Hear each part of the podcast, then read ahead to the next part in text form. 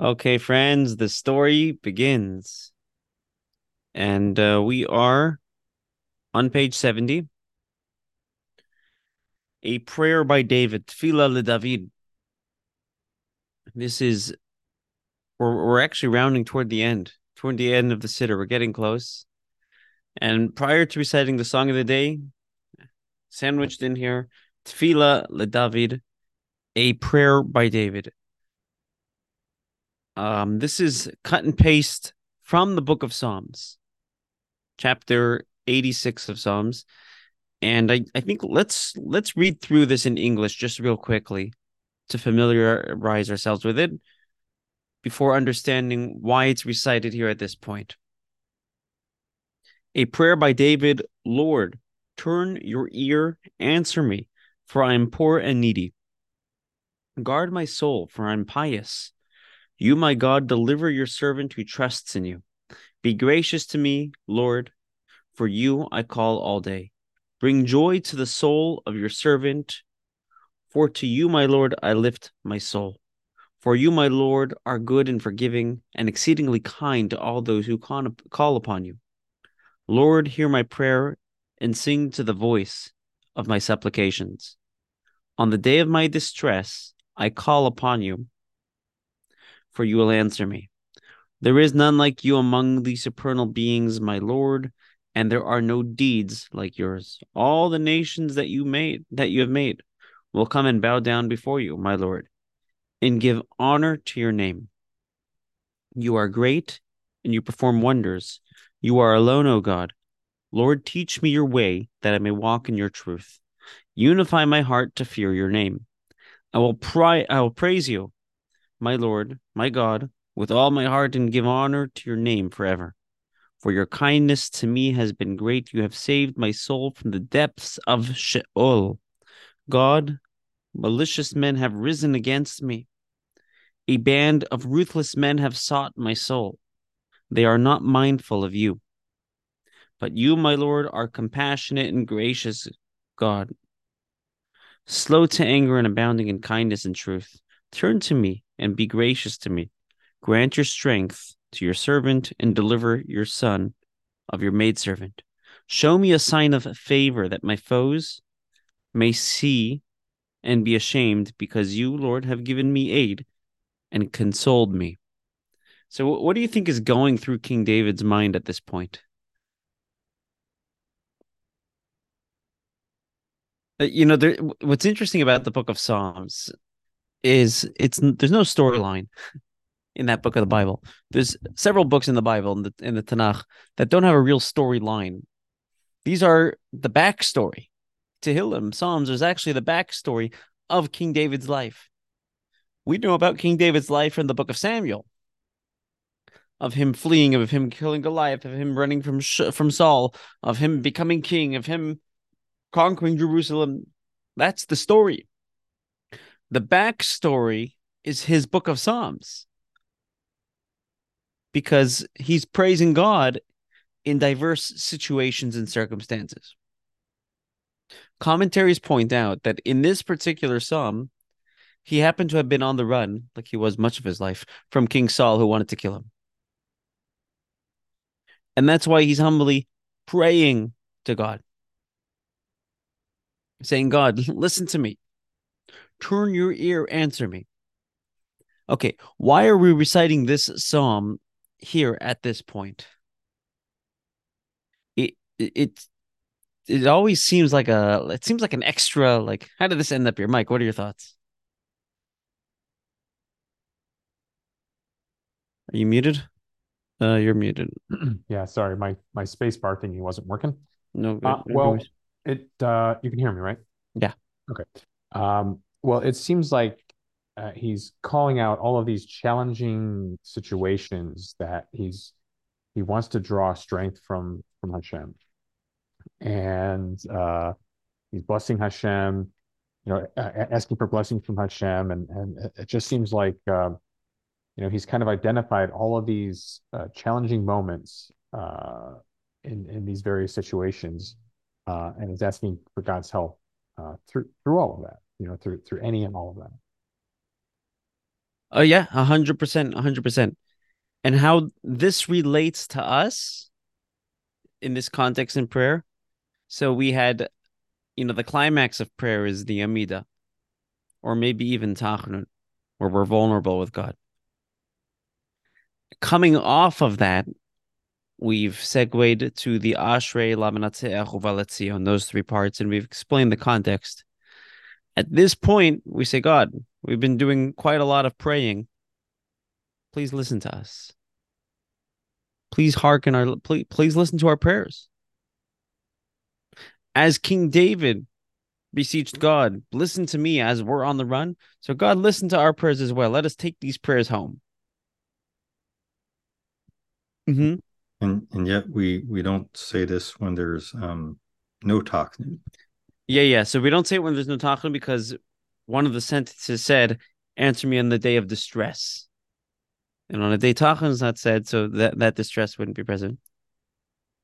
Wait, so if that if that one verse wasn't there, we would say this even on days of, of no tachanun. Well, the, I mean, it has to do with the larger context of the prayer, where King David is on the run of, you know, for his life, King Saul wanting to kill him, and there's that emotional space that this prayer is coming from. That makes sense. So why? Um, but uh, you're about to divulge to us, like, okay, the, the placement of this prayer within the service is here because. Okay, okay, there we go, there we go. That's where I wanted to get to. The the commentary, one of my favorite commentaries, known as the Alshich Alshich lived in the, he was a student of the Arizal, Rabbi Isaac Luria. Um, lived in the late 1500s, maybe early 1600s. And he points out very interesting observation about this prayer. Let's dive into this observation and your question will be answered. Here's what he says. Usually when you you know you you pray for something and then you hope to get answered but what King David here does is he asks God to answer him and then afterward specifies what he wants him to be answered about. A little bit of out of a little bit out of order here. Right? A prayer by David, Lord, turn your ear, answer me, for I am poor and needy. Okay, answer me about what? And then he lists this whole long prayer, guard my soul and pious, and show me your ways, and you know, all these protect me and all these things like that. It, it seems like a backwards prayer. That's what the Alshich asks. There's a parallel to this earlier in the Torah. Eliezer, Abraham's servant. Abraham charges Eliezer with a mission. What's his mission? Go find a wife for my child Isaac. And he makes Eliezer promise that he's going to find the wife from the right from the right from the right space. And Eliezer says, God, I got to pick a needle out of a haystack here. I need your help. Give me some sort of sign. Help me. Let me get this mission right. I pray that I find the right lady. And he says, I pray that the lady who comes with the water and offers water to my camels, that will be a sign that she has a good character and that she should be the one. And right, that ended up being Rebecca. And what does the Torah say? before he finished even speaking, his prayers were answered. Before he even finished speaking, his prayers were answered. Why? Seems like a special person. What is so special about this Eliezer person? He doesn't seem that special in the Torah. He's just a he's a servant. He's an employee. What's what's the big deal? Why is he treated with such um why didn't God answer me before I finish speaking? is, is it because of the man he works for? Yeah, that's what I was going to say. Okay, you're on the right track. You're on the right track. It has to do not with him, but what he was praying for. He was praying, he was on a mission to build the future of Judaism, finding a wife for Isaac. If he was praying for himself, for his own needs, he may not have gotten that treatment. But because he realized he was on a mission, I'm here to serve. I'm here to channel something bigger. I'm here to create something part of a bigger picture to make this world a better place to carry on the the what Abraham had been building. This this empire of faith and monotheism and truth and morality. Me finding a wife for Isaac is going to continue that trajectory and bring what Judaism has to offer to the world. It's not about me, God. It's about this mission. He was on a mission. So much so, by the way, interesting observation. Look at that Torah portion, Chayei Sarah. It does not actually say Eliezer's name once in that portion. You ever notice that? His name is not even mentioned. We mm-hmm. know that his name is Eliezer from a previous portion. And Rashi tells us that it's the same Eliezer, but his name is not explicitly mentioned in the portion because the attitude was it's not about me. I'm here to channel something bigger. I have a mission. And he's answered right away.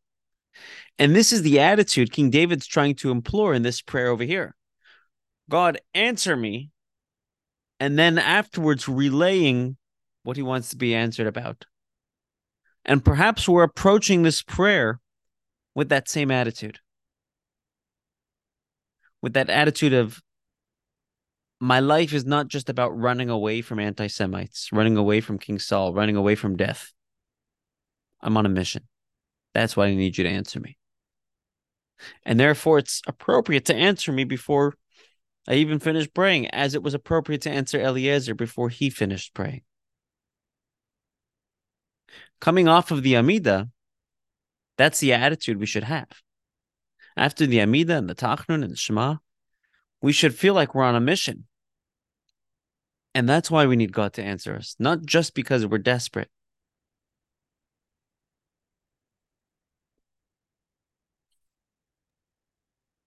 you know when when Yaakov Jacob was fleeing from Esav last week's portion was it last week? Two por- two portions ago. He's fleeing from Esav and I mean you got you got to think about what Yaakov's what like what's going in his head eh, he is kind of manipulated into stealing the blessings you know, his mother pushed him to do it. It wasn't something he was to do. He thinks he's doing the right thing, and now his brother wants to kill him. His parents send him away. He now has to move to a corrupt, strange land away from his parents' home. And he's got nothing. He's got no money. He's got no possessions. He has no family yet at this point. His life is just about running away from death by going from an anti Semite, Esav, to a little less extreme anti Semite Lavan for, for, for being for salvation. And he stops on the way and falls asleep in a very special spot, Mount Moriah. And he has a dream. And in the dream, there's the ladder with the angels going up and down. And God appears to him in this dream and says, Jacob, don't worry, I'm going to make you a great nation. And he gets this boost of confidence. He gets this excitement. And what does the Torah say afterwards? He wakes up, and what does it say? I quote, and I'll translate Vayisa Yaakov et Raglav. Yaakov carried up his legs. Rashi explains he had a rush of joy and excitement. He you know, jumped for joy. My life is no longer about running away from anti Semitism, but I do have a real future and trajectory and purpose. There's a real mission here that I have. I'm not just running away from my parents' home to the town of Haran because I want to, because of anti Semitism. My Judaism is not about running away from anti Semitism. My Judaism has purpose and meaning and has a real future. In fact, the commentary Sforno says, "What does it mean? What does it mean that he lifted up his legs? Up until this point, his legs were carrying him, just dragging his feet. Where am I going? At this point, I'm going to live life intentionally because I have a meaning. I have meaning and purpose. I'm lifting up my legs. That's what the Sforno says." This this is what King David is is trying to employ here there's a purpose, there's a meaning. And yes, I'm desperate. And yes, there's people after me. And God, I need you to save me. But I need you to save me. That's not my life. My life isn't just being saved from death. I'm not just Jewish because everybody's an anti Semite. And as soon as the anti Semites calm down, let me forget about my Judaism until the next generation. Anti Semites come out again. Now I'm passionate about Judaism again. Right? This is the theme throughout history. We have to be Jews because we're Jews, not because there's anti Semites out there.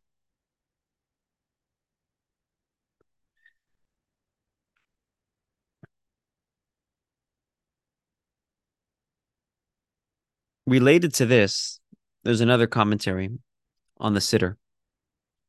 One of the most authoritative commentaries on the siddur, known as the Abudarham. Abu Daram was a Sephardic Jew of David Abudarham. And he says the reason why we recite this prayer here is because of a different line. Not because we're beseeching for our prayers to be answered after the Amida, but there's a different reason. Um, let me find the line over here.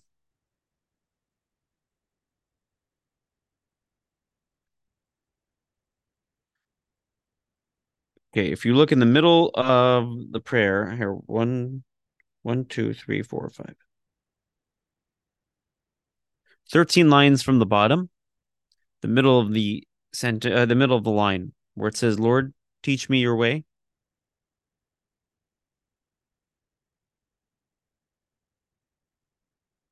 You see him? So, Lord, teach me your way that I may walk in your truth. Unify my heart to fear your name. This is the crux of this prayer. I've davened the Shema and, and the preparatory prayers that had led me to appreciating the full meaning of the Shema, the Amida, Tachnun, segued into the other prayers at this point, I should be, I'm getting close to the end of prayer. What should I have at this point? Clarity. Right? It's the same idea of having a mission. I have a purpose. Yeah. Question. So this is kind of interesting. Maybe you could translate the Hebrew directly, but I'm honing in on unify my heart. And I'm, Mm, and I'm thinking, hmm, that's a Tanya concept, but this happened long before the the uh, the, the explanation from Tanya, right? yeah. So what's what's the Hebrew actually saying here, and what, is, what is the intent of saying unify my heart? Okay. I'm I'm so glad you mentioned this. Because the first half of the sentence is God show me your way. Right? Give me the sensitivity to appreciate that life isn't random and that I just showed up here and I'm here to go to work and go home and eat dinner and, and wake up again so I could go to work and go home and eat dinner. That I have a real purpose, right? And the sense the prayer gives us the sensitivity to to to appreciate that purpose, right? How do I get that sensitivity? How do I get that soul sensitivity, develop that sensitivity to appreciate that my life isn't random, that I have a really strong bond and connection with God, and that I have a purpose in this world, and it's not just about running away from death? The answer is in this sentence you just read. But let's go to the Hebrew because you're right. The Hebrew is going to do us better justice. Um, one, two, three, four, five, six, seven lines from the bottom in the Hebrew. It says Horeini Hashem. Do you see it?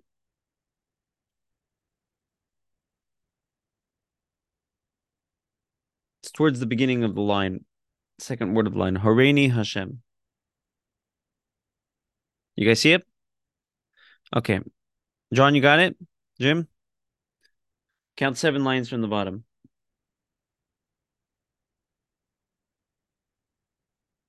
Okay. Actually, What- eight lines. Eight? Okay, my math is off. Okay. I only do math in multiples of 18. You know that. Horeini Hashem Darkecha. Horeini means show me, God, your way. Ahalech. I, that I should walk ba'amitecha in your truth, from the word emet. Then the second half of the sentence. How do I get to this? How do I get to experiencing your ways, God?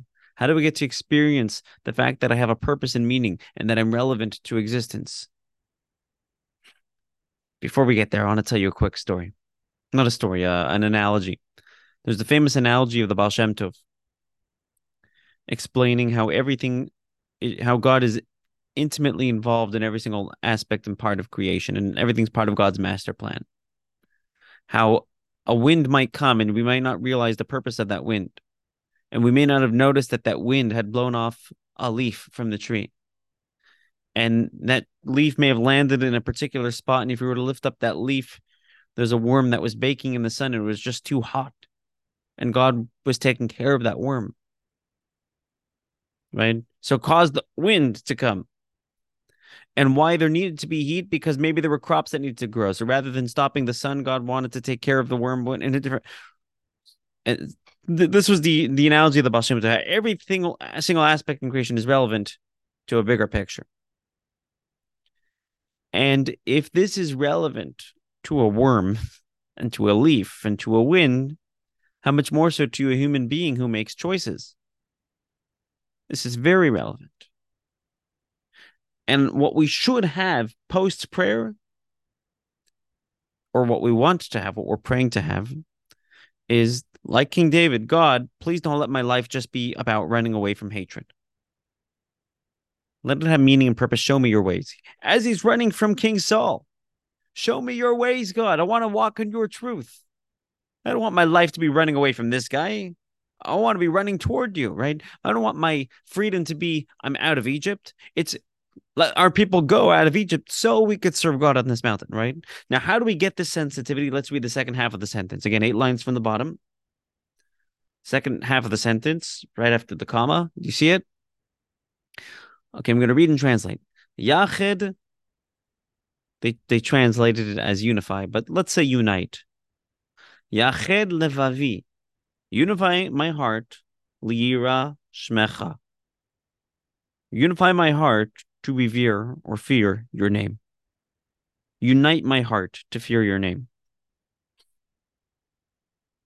So, so before you launch into further explanation, okay. Um, so I'm noticing a differentiation here between something I was thinking about and and what I what I said. So so, so like uh in the V'ahavta, levavecha, your hearts, plural, but here it's levavi, which is my heart singular, which means it's not really necessarily linked to what I originally thought about Tanya. No, no, no, no, no. You're you're right. You're right. Translations are dangerous. Translations are dangerous. Take a look on page 42 it and how they translate heart in the Shema. Because they're trying to make it make sense. They're not trying to give you everything here with the translation. Page 42. You shall love the Lord your God with all your heart. They translate it as heart just to make it make sense, even though it should be hearts. Same thing over here. There's two bets. It didn't say libi, which would be my heart. It says levavi, my hearts. So yeah, it's two hearts. Unite our my hearts. I have two hearts. So there's a, a, a beautiful, beautiful explanation from the Alter Rebbe, from Rabbi Shneur Zalman of Liadi, the author of the Tanya. He doesn't write this in the Tanya, he writes this in one of his other books. And this is one of my favorite teachings of him. So I'm really glad you asked this. And it's going to answer our question about developing soul sensitivity. He says that every single person has two hearts. You have a conscious heart and you have a subconscious heart. Now, not not not physiologically or biologically, but the idea of what a heart represents, the emotional capacity, right? We have two emotional capacities, two types of emotional capacities. Put it this way there's two ways to love God. I could love God because I thought about God. And the more I think about God and the more I realize this is true and this is meaningful, the more I'm going to love him. Or I can love God because I'm inherently bound with him. You could love your spouse because you appreciate what your spouse does for you. That's a very conscious level. Or you can love your spouse because you married them and you're connected. Now, in order for the relationship, eh, or, or same thing with your children, children's also a great example. You could love your child because you're proud of them, or because, or let's say when they're young because they're cute, and they came home with a little construction paper project, and you can't even read their handwriting, but it's really cute. So you love your child, or a little bit older, you're proud of their accomplishments, or whatever it might be. There's a reason why you love them right? The degree that you love them is to the is to the degree that you are proud of them. Or you can also love your child unconditionally because they're your child. Now, in or if you want the relationship to be most functional, you need both because they each have their own both emotional capacities has something to offer, both conscious and subconscious. Let's say I just loved my child because they're my child, and that's it. I may not be aware that I love them. I'm gonna I'm gonna value them no matter what. But I may feel anger at times. I may feel resentment at times. I may feel, but at my heart of hearts, I still love them. But if I balance that with a conscious love, with reason, no, there's an actual reason to love them right now, even if I'm angry at them, right? It's not just because you're my child. um, conversely, if I just love you because of your accomplishments, that's not nice either. you know, you might fail in life later on. I'm still going to love you though. So you need both. And this is true in a marriage. Um, this is certainly true in our relationship with God. There's my conscious relationship with God, my external emotional capacity. I love God because I thought about him and I believe he's relevant to me. Or I could love God because I'm bound with him and it's almost like a visceral react no, I shouldn't say visceral it's it, it's an it, it's an instinctual reaction didn't even choose it I think about how people how Jews tend to react to anti-Semitism they double down and say, I'm Jewish. they don't think about it. It's not like they philosophized about it. It's not like they learned more about their Judaism. But it sparked something subconscious. We have both relationships with God. And if we want our relationship with God to be functional, to be less tension, we need both. Because if my relationship with God is pure, I'm bound to Him no matter what, even if I don't feel it, I'm going to have to push myself if my relationship with God is just about how I feel, that's also not really uh um that, that's also kind of limited. In order to get the most out of our relationships, we need our subconscious and conscious heart to be aligned, to be in sync. And that's why it says Yached, unite levavi, my hearts. Let me not just know that I'm inherently connected with you. Let me feel how this connection is relevant to me, both parts of the heart, both subconscious and conscious. And this is literally the goal of prayer, one of the goals of prayer, or teshuva, or learning the Tanya. It's the same thing, different language. Realigning ourselves. It's just realignment. And when we have that alignment, we should be more sensitive to how relevant God is. We should be more sensitive to the fact that God needs us and that we have a purpose and that I'm here to give, I'm here to serve. And we should appreciate that my life is not just about running away from anti Semitism or from hatred, but I have a real direction and trajectory. I'm not just here about I'm not just here to take refuge. I'm here to give.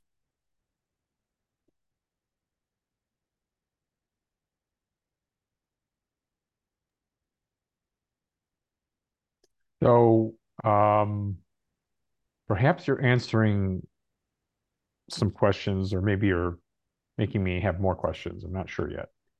But um, as we were reading this, I was trying to make a link, trying to establish a link between. I knew of one prayer, but now here's the second prayer that refers to two hearts, right? Um, and then, of course, these these prayers were written well over a thousand years ago, right? Well, this is with King. This is King David. This is closer to um 2500 years ago. Right. So, so, so 26 like long over a thousand years. But then there's the the the the, the tanya is only a, a few hundred years in the writing right? Yeah. So i was thinking oh well perhaps the tanya has been took took some inspiration from these prayers as far as this concept of two hearts right? That that's that's i was originally thinking this right but then, as you're talking about this, you, you're you were referring to like the heart says, uh, conscious and subconscious in terms of the prayer, um, which doesn't align with how I think about the hearts when we talk about of animal soul and divine soul. You can look exactly. at it that way as well. Right. Different I, I, paradigms. I, right. Right. Different paradigms, but they don't necessarily overlap either. Right. I don't because subconscious and conscious. I mean that that's almost the saying. Well, is your good inclination well, only conscious and your so, so, evil inclination? So i don't think that works like that right? So, yeah yeah it's excellent question. So so the the the general there's the general battle between both hearts the divine soul and the animal soul. Within the divine soul there could be misalignment. And there's conscious and subconscious. Within the divine soul. The divine soul itself could have a misalignment you could be so caught up in how I feel about God and not realize that I'm bound with him whether I feel it or not. The, the subconscious. You could so, that's probably true of the of the animal soul too. Yeah, animal soul as well. The, the, so the the example. Oh, so the, I'll give you an, the the the author of the Tanya again, where he gives this explanation, gives a analogy I think we may have said this a while ago. I don't know if I'm on repeats here, but he says that uh sorry. He says that the he says this is an analogy of the sun and the moon. The sun is shining 24 hours a day. You only see the sun shining 12 hours, 13, 14 hours, or in the winter, 10 hours a day, right? You don't see it shining the whole time. At nighttime, the sun is still shining. But the only way you're going to see the sun shining is if it's reflected on the moon.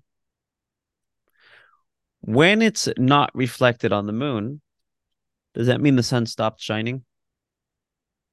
It just means the moon's in the wrong spot. Right?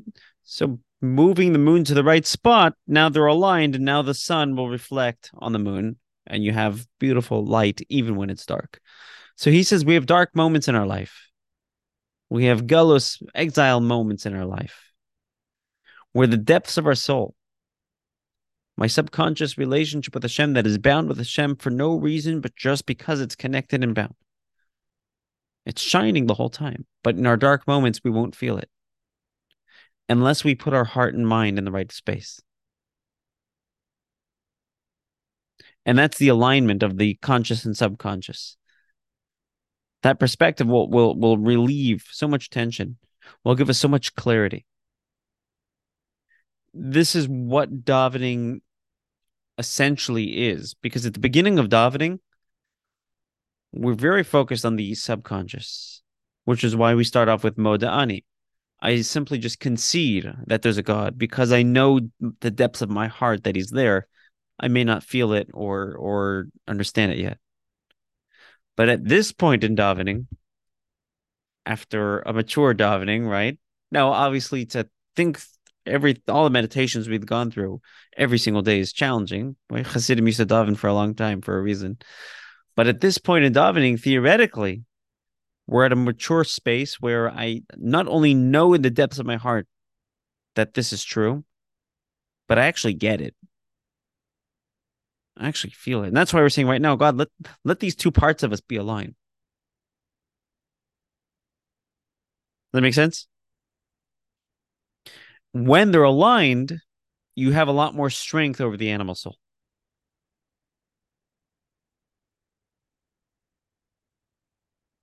When we have that inner alignment, when our inherent connection is reflected in how we think and feel, the sun shining on the moon, reflecting on the moon, we have a lot more power over the animal soul. We have a lot more clarity.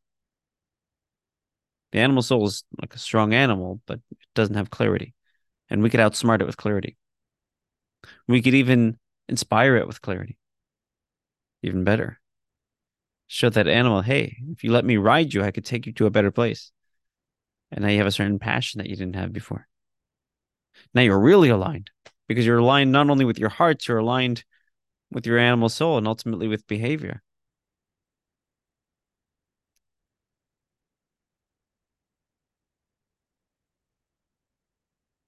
Excellent question.